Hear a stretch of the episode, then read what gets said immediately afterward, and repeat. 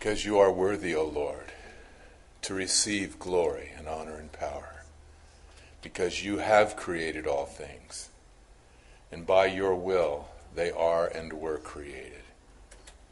Amen. Amen. You may be seated. Please turn in your Bibles with me to 1 Corinthians, the 12th chapter.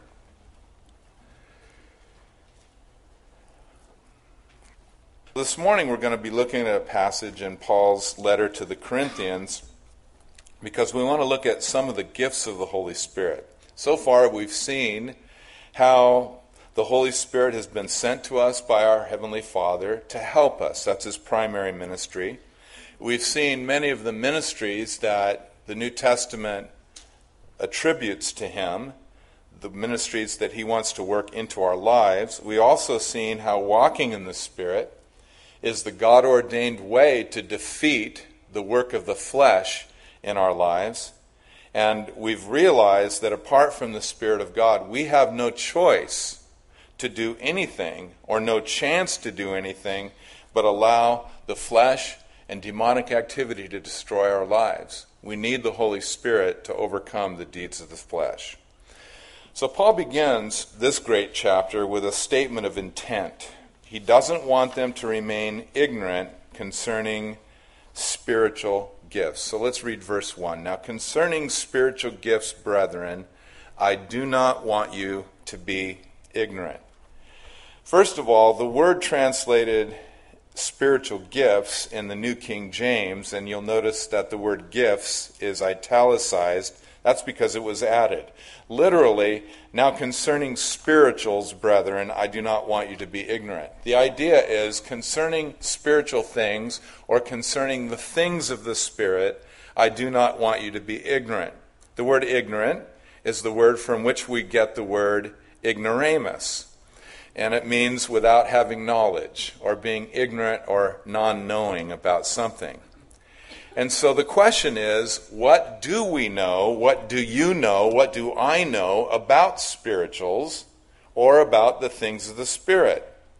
Sometimes uh, we think we know more than we do.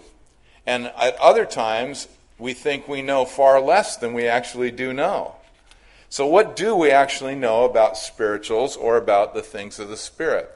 When Paul came to Ephesus for the first time, he found certain disciples there and he asked them, Did you receive the Holy Spirit when you believed?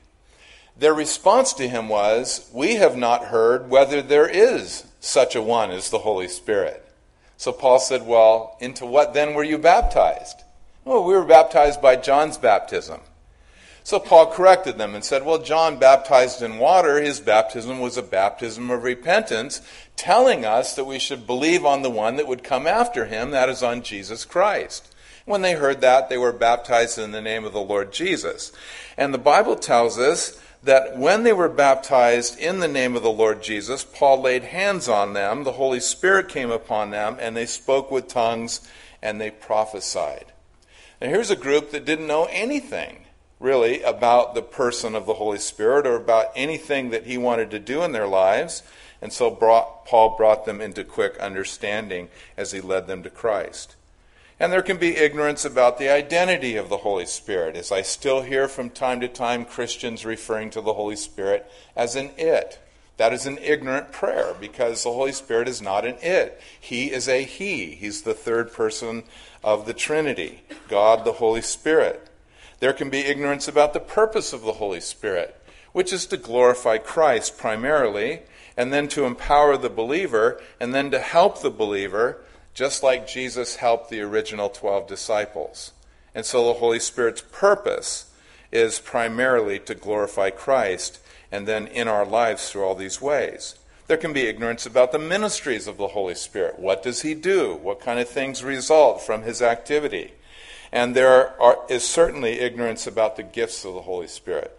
What are the gifts of the Holy Spirit? Are the Holy Spirit's gifts for today? Or are only some of them for today? How are they exercised? And then the big question that so many have what about the gift of tongues? We're not going to deal with that specifically this morning. Personally, I thank God for the background that God gave to me Uh, when I came to Christ, um, I was a very new and hungry and zealous believer, and I noticed that there was a family down the street that had bumper stickers that reflected that they were Christians. Give Jesus a Chance was one of the bumper stickers on their car. And so I thought, well, they're Christians, because Christians were the only ones that had bumper stickers like that in those days. So I went down the street and I knocked on their door and I said, Hi, my name is Bill. I'm a neighbor of yours. I saw that you uh, are Christians, so I'd like to have some fellowship. Would you like to have some fellowship? They said, Sure. I just happened to step into the home of Jim and Jim Hesterly, who, whom God has mightily used to instruct many concerning the person and work of the Holy Spirit. And we became good friends. And through that, I was introduced to the believers' meetings at Calvary Chapel of Costa Mesa, and then continued to be influenced uh, by the very balanced teaching of Pastor Chuck Smith on the person and work of the Holy Spirit. And that's my background. Very happy for that, very blessed by that. But I realize not everyone has had that kind of a background and has been blessed with that kind of balanced teaching. The teaching on the person and work of the Holy Spirit seems to be uh, extreme. There are the extreme camps who say that the Holy Spirit, there are many things that used to be done in the days of the apostles that are no longer done. Uh, the focus now is on the knowledge and the study of the Bible. And then over here, on this side, there's the focus on all of the supernatural phenomena of the Holy Spirit to the neglect of Scripture. And of course, either extreme is an imbalanced position. But in fact, the Holy Spirit wants to work in the hearts of people for the purpose of glorifying Christ, and he will do everything that he does in complete consistency and harmony with the Word of God. And if a person truly is filled with the Holy Spirit, they'll love the Word of God and they'll love Jesus. And if somebody really loves the Word of God and loves Jesus, they'll want to be filled with the Holy Spirit. So there's the balance. And so uh, Paul says, I don't want you to be ignorant. And as a pastor, I don't want God's people to be ignorant either concerning spirituals. And so let's look at some of these areas of possible ignorance. First of all, don't be ignorant about the Holy Spirit and dumb idols, verses 2 and 3. You know that you were Gentiles, carried away to these dumb idols, however you were led. Therefore, I make known to you that no one speaking by the Spirit of God calls Jesus accursed, and no one can say that Jesus is Lord except by the Holy Spirit.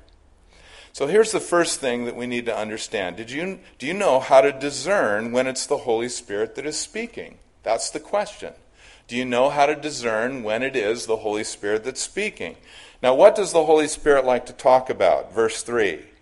He likes to bear testimony to the fact that Jesus is Lord. That's his great message. And the Holy Spirit will never influence a person to say anything disparagingly against Jesus Christ, anything blasphemously against Jesus Christ.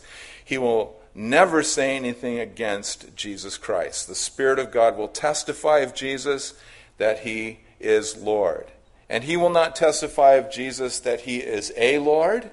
He will not testify of Jesus that he is one option for salvation. He will not testify of Jesus in that way at all. He will testify of Jesus that he is Lord of all, and that there is only one name given among heaven, under earth, uh, by which we must be saved, and that's the name of Jesus Christ. That's what the Holy Spirit will say. In 1 John, in chapter 4, John gives us the very similar test. He said, Beloved, don't believe every spirit, but test the spirits to see whether they are of God. Because every spirit that confesses that Jesus Christ is come in the flesh is of God. But every spirit that does not confess that Jesus Christ is come in the flesh is not of God. This is the spirit of Antichrist that you've heard was coming and is now already in the world. So the test is clear.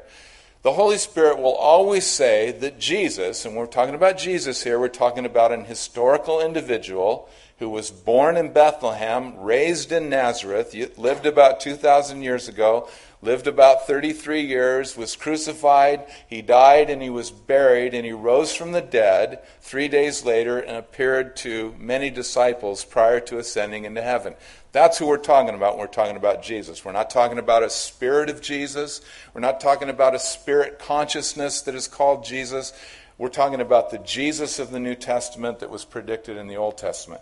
Every spirit that confesses that Jesus is come in the flesh, every spirit that confesses that Jesus Christ is come in the flesh is of God. Christ is Messiah or anointed one, the fulfillment of all of those Old Testament prophecies. So every spirit that confesses the historical Jesus of the New Testament the fulfillment of all of those messianic prophecies of the Old Testament that he actually came to be in human flesh. God took on human form, and he's a God, he's the God man now. Every spirit that confesses that is of God. Every spirit that does not is not of God. Well, that cleanly divides humanity because there are people who either believe that or don't. And that's the intention. That's what the Holy Spirit will confess but he will not confess anything differently than that about Jesus Christ. So that's how we tell when the Holy Spirit is speaking.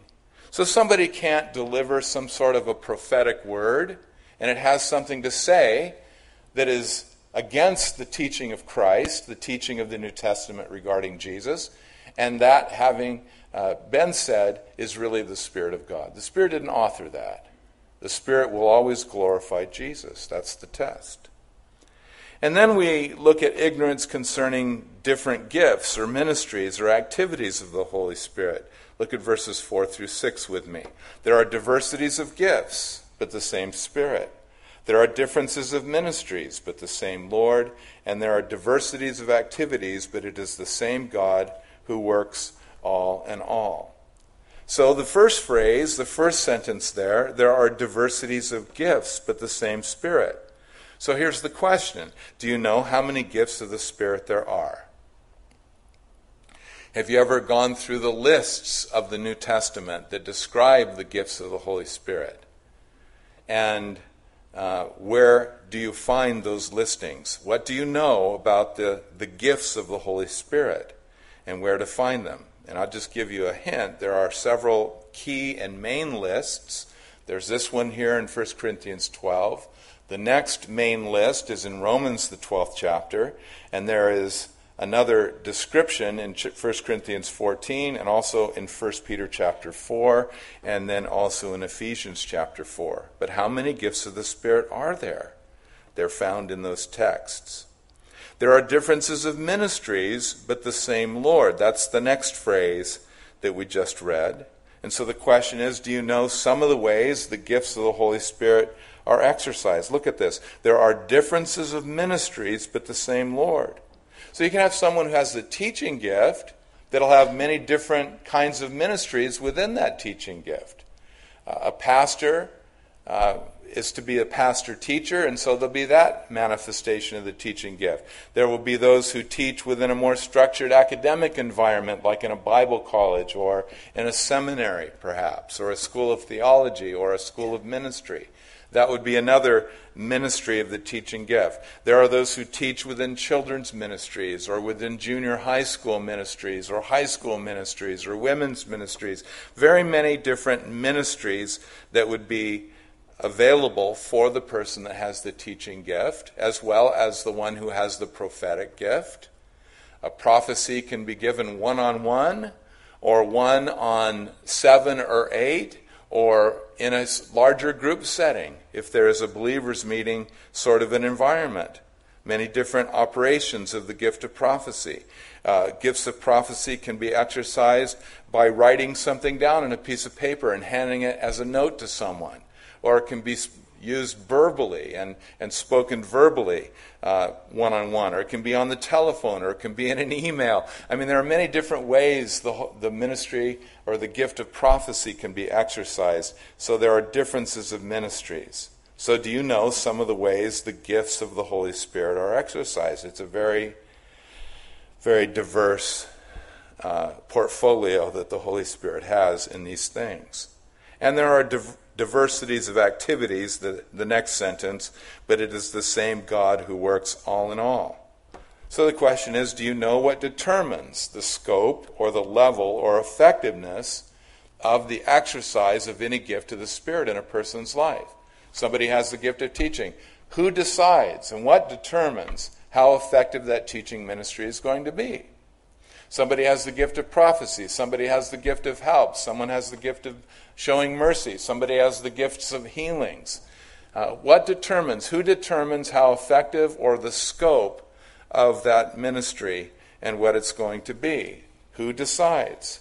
Uh, the other uh, statement would be similar to that, and, and, and that is how effective are these going to be? And the answer that is to that question is found in that passage, there are diversities of activities, verse 6, but it is the same God who works all in all. In other words, God decides. He decides. He decides, you know, the effectiveness of the, of the ministry He's given me or you. Now, this is a very liberating thing. I, I love this idea. Uh, back in uh, the early days of the ministry in Monterey, I came from a very large church. Costa Mesa Calvary Chapel is a very, very large church. I was in a home fellowship down there that had about 60 or 100 people in it, somewhere in between there always. Uh, but that, you know, that, and that was my main source of fellowship. But the church as a whole, at that time, they said there were about 10,000 families that were regular tithers to the church that were attending there. So it was a large church. And so you know, in Southern California, the Calvary chapels that were being started in different communities were, were large churches. They tended to sprout up in big cities, and they became large churches, and two, three, four, ten thousand people. So we went up to Monterey, and you know, after a couple of years, there weren't ten thousand people. And not that I expected that, but I, I felt. Uh, well, I was discouraged, let's put it that way, and, and wondering if whether we were doing what we were doing was legitimate or, or important or helpful. Uh, was, this a, was this an impacting, significant thing for the kingdom of God? And so I, I, was wrestling with all of those things, and in my heart, without really wanting to, I was comparing myself to other ministries. And that's always a stupid thing to do, and I was being stupid doing it, but I was getting discouraged as a result, you know, of comparing myself. Until I came to this passage and I really started looking at it, and I realized what Paul was saying here yes, many different gifts, yes, many different ministries, yes, many different activities. And then I looked at the Greek word translated activities, and this turned everything for me. It's the word which could be, if you wanted to transliterate it, could be translated energizings. Energizings. And I realized that the reason why that church there has 10,000 is because the Lord has energized that pastor and given the, him the ability to oversee a work like that and those that are working with him. And the reason why there were uh, the responses in Monterey that there were was because that's what the Lord had given me. And I realized it all came from the hand of God. What happened to him came from the hand of God. It was God's decision. What's been happening to me came from the hand of God. That's God's decision. And I thought, well, this is great. That settles everything. It came from the hand of God. I don't have to worry about it anymore. He decided. And so I became very, very much at peace uh, within the ministry and just realizing this is what God had for me. In fact, eventually, when the church really did start to grow, and we built our own building and bought land and all that type of thing, the newspaper came out to interview me, and they wanted to ask me some questions for a newspaper article they were going to print on the opening of the new church. Well, the church had been in existence for 17 years. We didn't open anything, we just shifted our location anyway, they wanted to ask those questions, and one of the questions was, uh, How does it feel to finally have your dream fulfilled?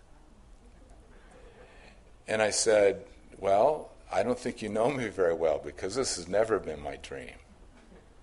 My dream has been to fulfill the will of God in my life and to see God work in people's hearts.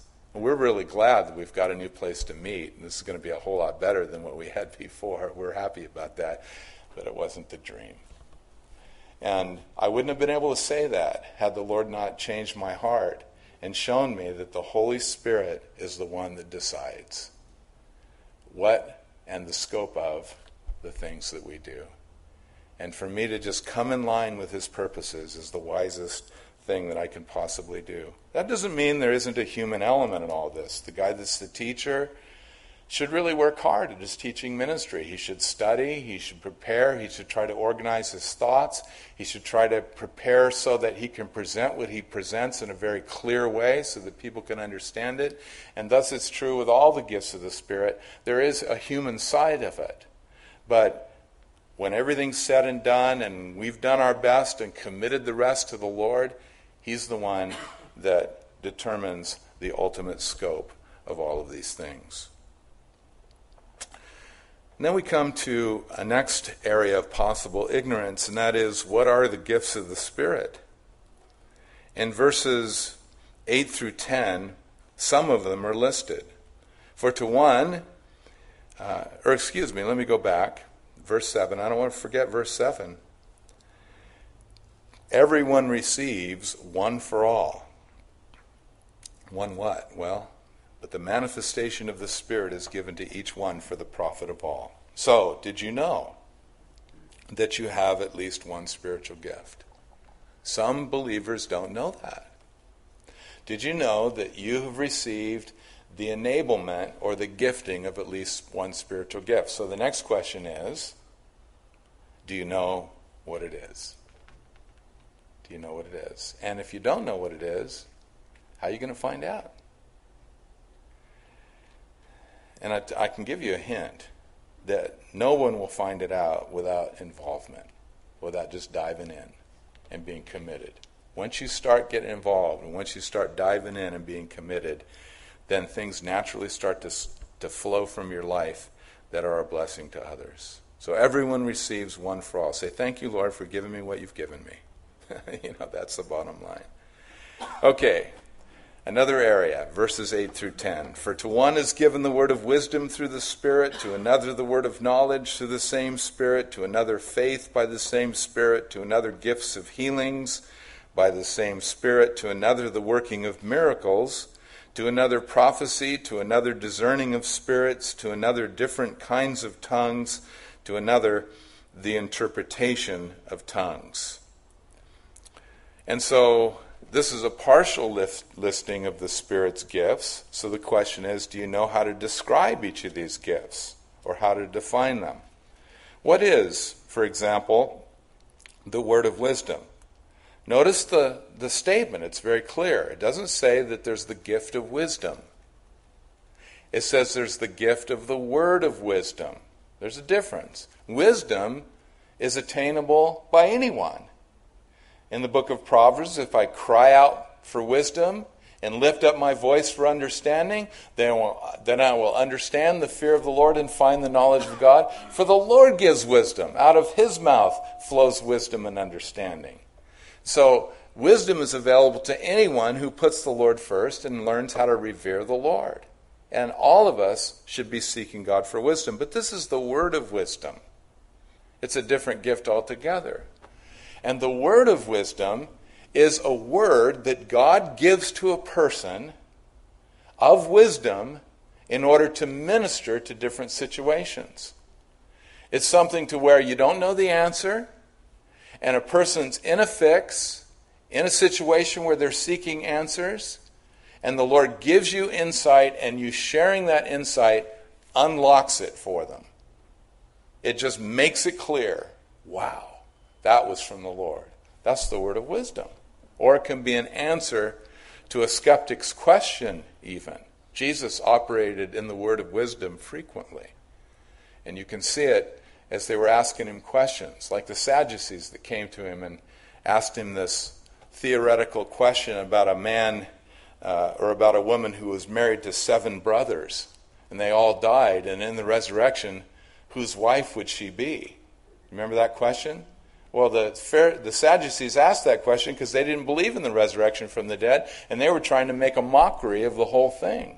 So they were trying to trap Jesus in his statement. So Jesus said, Well, you're, you do err because you don't know the scriptures and you don't know the power of God. In the resurrection, men aren't marrying and they're not given in marriage, but they're like the angels of God. But concerning the resurrection from the dead, haven't you ever read what the Bible says that God is the God of Abraham, Isaac, and Jacob?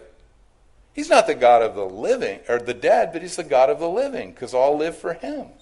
So, proving right out of the Old Testament that God is the God of the living, Abraham, Isaac, and Jacob are alive today, and so therefore there must be such a thing as resurrection from the dead. And that was a word of wisdom, completely answering his critics. And by the time he was done with his critics, uh, no one dared ask him any questions anymore, the Bible tells us, because of the word of wisdom. And so that's just one example where there is a need for understanding about the gifts of the Spirit and what the nature and description of these gifts actually is. And you go down to verse 10, where it talks about different kinds of tongues. We know that there are tongues of men and tongues of angels. We know that there can be known languages that are known by one of the many thousands of languages that are spoken uh, in the world, and there can be tongues of angels. But what's the purpose of this speaking in tongues? It's not for the public church service. The purpose primarily of the speaking in tongues is for the, pers- the believer's private devotional life, speaking to the Lord privately. That's the main benefit. Paul said, I speak in tongues more than all of you, yet in the church I would rather speak five words with my own understanding than 10,000 words in a tongue that no one can understand. So, what's the purpose of the gift of tongues? Well, we're edified through the process of speaking in tongues. We're built up in our faith. And with that, one can pray in the Spirit very effectively. So there's the need to learn, there's the need to grow so that we can describe each of these gifts of the Spirit. There's another possible area of ignorance, and that's why Paul is writing to them so that they would know. And then there's the sovereign Spirit. He decides who receives what. We've sort of alluded to this already. Verse 11 But one and the same Spirit works all these things, distributing to each one individually as he wills. For as the body is one and has many members, but all the members of that one body, being many, are one body, so also is Christ. For by one Spirit we were all baptized into one body, whether Jews or Greeks, whether slaves or free, and have all been made to drink into one Spirit. So the question is do you know that God made you uniquely? Did you know that God has fashioned you for specific giftings or enablements? And did you know that God has decided Himself how He wants to express Himself through you and through your life? Now, just think of that one statement and think of this in, in regard, with regard to yourself. God has uniquely created me. Just say that to yourself in your mind. God has uniquely created me. And then say this to yourself in your mind God has decided how he wants to express himself through my life. Just say that to yourself. God has decided how he wants to express himself through my life. Now, isn't that exciting? The living God, the God that created the universe, has a plan by which he wants to express who he is through the way I live my life. I want to find out what that is. I want to know it. I want to live it. I want to live that kind of life. And that's the kind of excitement that we ought to have concerning these things. And our text tells us that the Holy Spirit is the one that works all these things. He's the one who makes the decisions about all of these things. But did you also know that you're one of many, as the passage tells us, part of the body of Christ? We're part of a team. How important is teamwork? Having a coaching background, I can tell you teamwork is huge. And it's interesting, just, you know, in the local pro team, the San Francisco Giants, they were heading towards the end of the season now, and they wanted to get better for the last month and a half, two months of the season. So the free agent market was available, and so they went out and they got a couple of of uh, short-term players that they could sign for the last couple months of the season.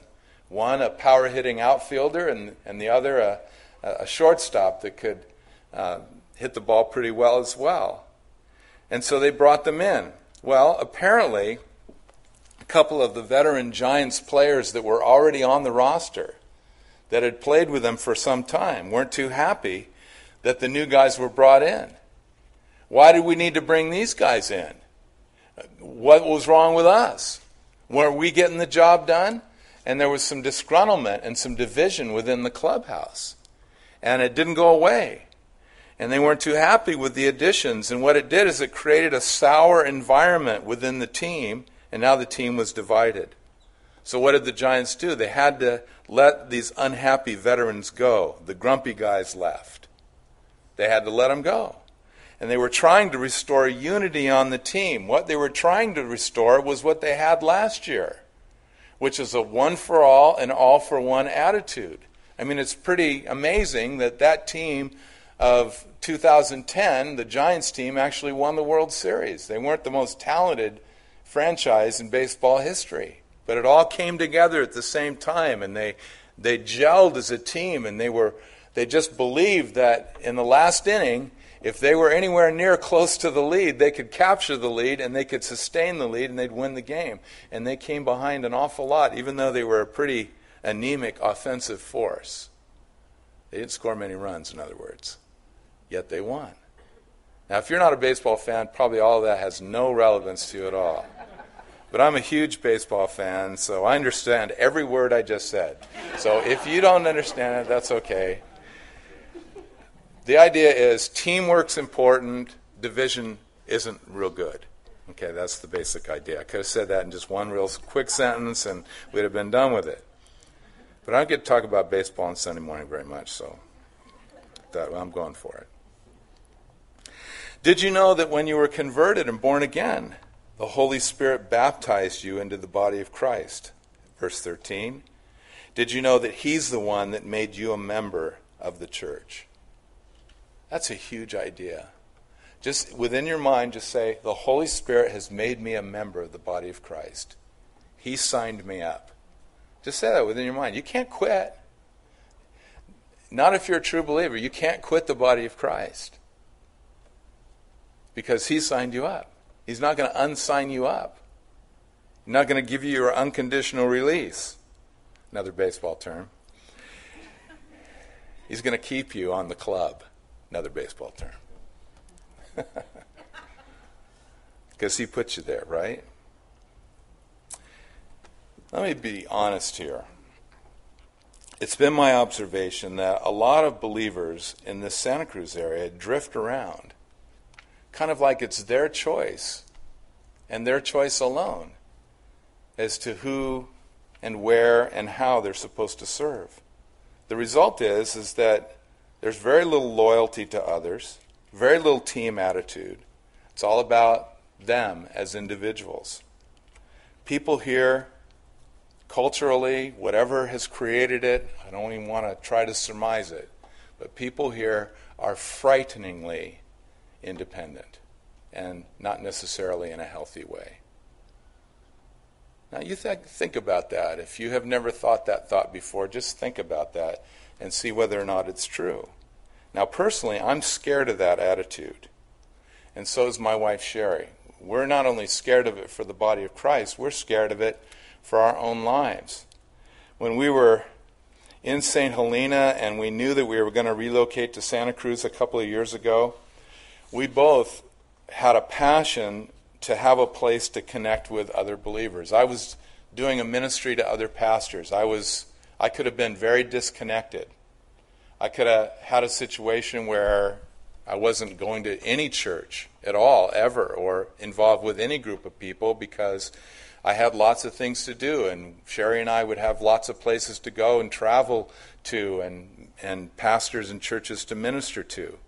There's a lot going on, but we really wanted and needed two things, and we knew it. First of all, we needed an Antioch. You say, what does that mean? Well, an Antioch is like a sending church, a church that knew what we were doing and knew what we were up to and that cared about it and wanted to be involved at least in prayer, sort of a reporting base. And so we were looking for that. And we also wanted a place that when we were in town, we were going to have an opportunity to connect with people's lives and minister to people because we felt it was really important to connect and commit to other people. And so we prayed about that and we looked around and we sought different options and so on. And Pastor Dave and the pastors here extended to us very graciously that opportunity. Yeah, you can be part of our body here and you can connect with us and and we'd love to have you here whenever you're here. And we'll ask you know yes. And we felt so blessed by that and so welcomed. And of course we had at that time no opportunity that we'd eventually pastor the church but uh, we were very happy to be here and serving in those capacities. And we had a home. We had a home base. But why is it that there are so many that don't have that same heart to have a home base, a place where they're just locked in. And they're going to work through all the stuff that has to do with being in a family. And being in a family has stuff. And we have to work through that stuff, right? And uh, so there's, there's that tendency, I think, to shy away from those things and to move away. That that's not the New Testament heart. That's not the heart of the New Testament. It's not the heart of the passage that we've just read here. Uh, there's a compelling argument for consistency and for commitment and for covenant relationships between believers. So maybe those are some of the areas in which there has been ignorance in your life. So we're going to continue with this study for a few more weeks at least and try to clear up some of these questions if we can. Now, here's another thing I want to share with you. I could have done these studies on Wednesday nights. That would have been typical, and in, in many situations, you know, a series on the person and work of the Holy Spirit would be done during a midweek Bible study or in a home group or a special seminar. But I became convinced, and I believe I was compelled by the Spirit to teach these things on Sunday morning when more people are present. I sense that that would be the wise thing to do because that would give us opportunity to influence more people. Our response to what we're learning should be very humble. Instead of thinking, I don't know anything about the person and work of the Holy Spirit, take note of and keep track of what you do know. You probably know a lot more than you think. Or instead of saying, I know everything there is to know about the person and work of the Holy Spirit, well, be careful about that because you probably know a whole lot less than you think that you know. We all need to be humble about these things, right? And just approach the scripture and say, Lord, we're just wanting to be in love with you. That's all we really want. We want to walk with you. Uh, there are, is ignorance in our lives in certain ways. There's other knowledge that you've given us in certain ways. We want you to help us. In any case, it's our responsibility to hunger and thirst after righteousness, to really hunger and thirst after the right thing which includes being hungry and thirsty for the Holy Spirit to work in and through our lives. And listen, if we don't have that hunger or thirst, if you don't have that hunger or thirst to have the Holy Spirit work in and through your life, then can I just tell you gently, you need to repent and ask the Lord to give you that hunger and thirst. Because He will. Because it's essential that we have a close walk with the Holy Spirit. Would everyone agree with that? Okay. Let's pray together. Thank you, Lord, for um, this study and and just for the focus that the Word of God places on the person and work of the Holy Spirit to lead us into a very liberated kind of a life with you a life of fruitfulness. And we confess that we don't know as much as we think we do, and we probably know a lot more than we think we do. All of it comes from you. We give you the credit, and we pray that you would use the knowledge that we have or don't have and lead us into great practice, great godliness, great fruitfulness, Lord, great blessing that comes from you. Thank you for it. And even right now, let's just quiet our hearts and just say, Lord, give me that hunger. And if you haven't had that hunger, if your heart has grown cold, tell the Lord you're sorry, admit it to Him, change your mind, and let Him give you a new heart. Do it now for His sake and for the glory of God and for your own sake and for the sake of others. The body needs you to fully invest. To fully invest. So, Lord, speak into the hearts of your people now. Let us interact with you. Thank you, Lord.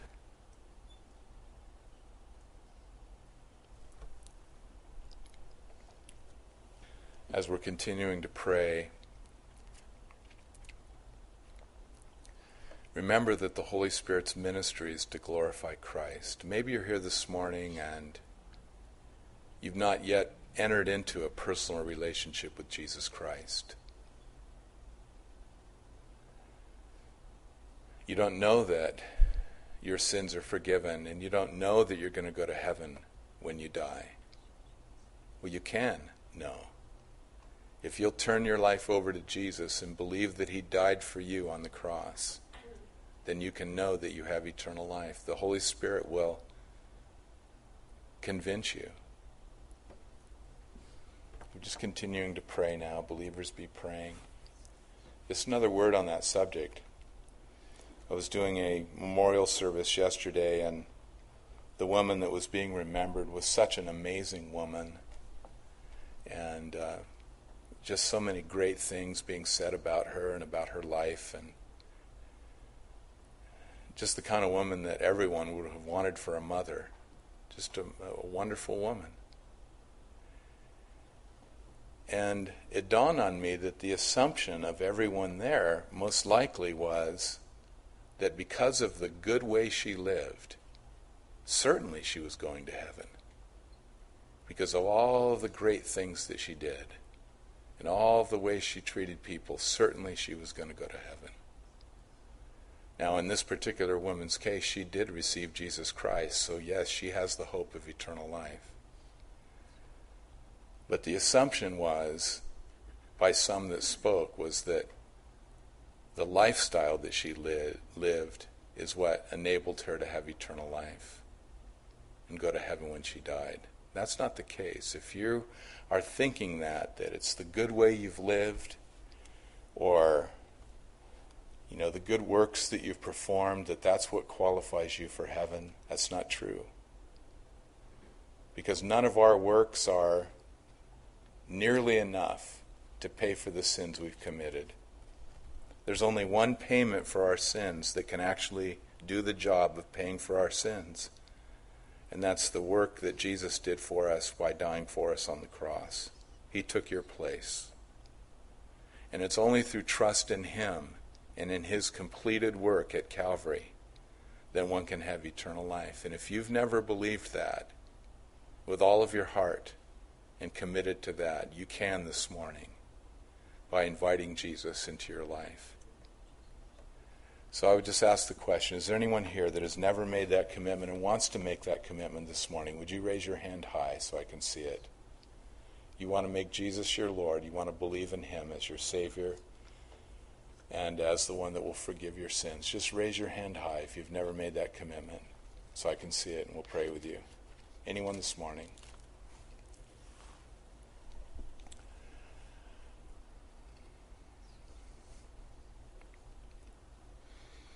Lord, even for those that are hearing this that aren't in this room, we pray that your Holy Spirit would work and lead individuals into the knowledge of the gospel and into the need that they have to receive Jesus as Savior and Lord. Thank you for this time you've given us together. And again, we pray, as we did earlier, God, we ask you to bless our country, bless our nation bring a revival, bring a return to you. bring a national consciousness and awareness of who you are again into the hearts of the American people.